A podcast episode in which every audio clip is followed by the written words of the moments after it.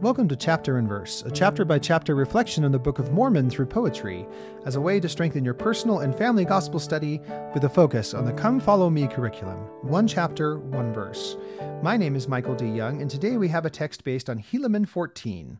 The focus verses for this text are Helaman 14, 2 through 4.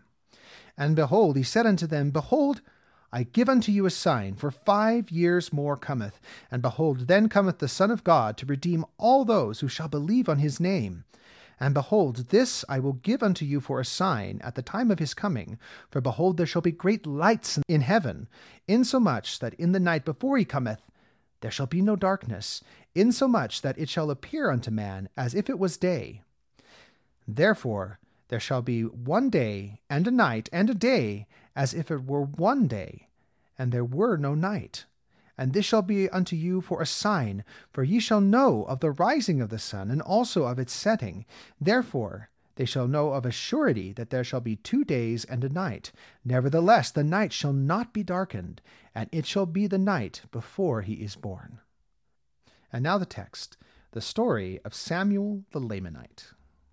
Before the blessed Saviour's birth, the Lord sent Samuel to declare the gladdest tidings to the earth, that every one could well prepare. In five years' time a star will rise, upon that morn he shall appear. No darkness will obscure the skies. Rejoice, for soon the time draws near. The righteous heeded Samuel's voice and looked steadfastly for the sign. The wicked gave each one a choice to fold beneath their dark design. You must renounce your faith in him, or on that day you all will die, unless the sky does not grow dim, as Samuel did testify. The moment came. The faithful stayed, and even once the sun had set, the light still fell on those who prayed, a sign that they would not forget. The wicked trembled, for they knew the prophecies they heard were right. The righteous knew the sign was true and welcomed Christ, the world's light.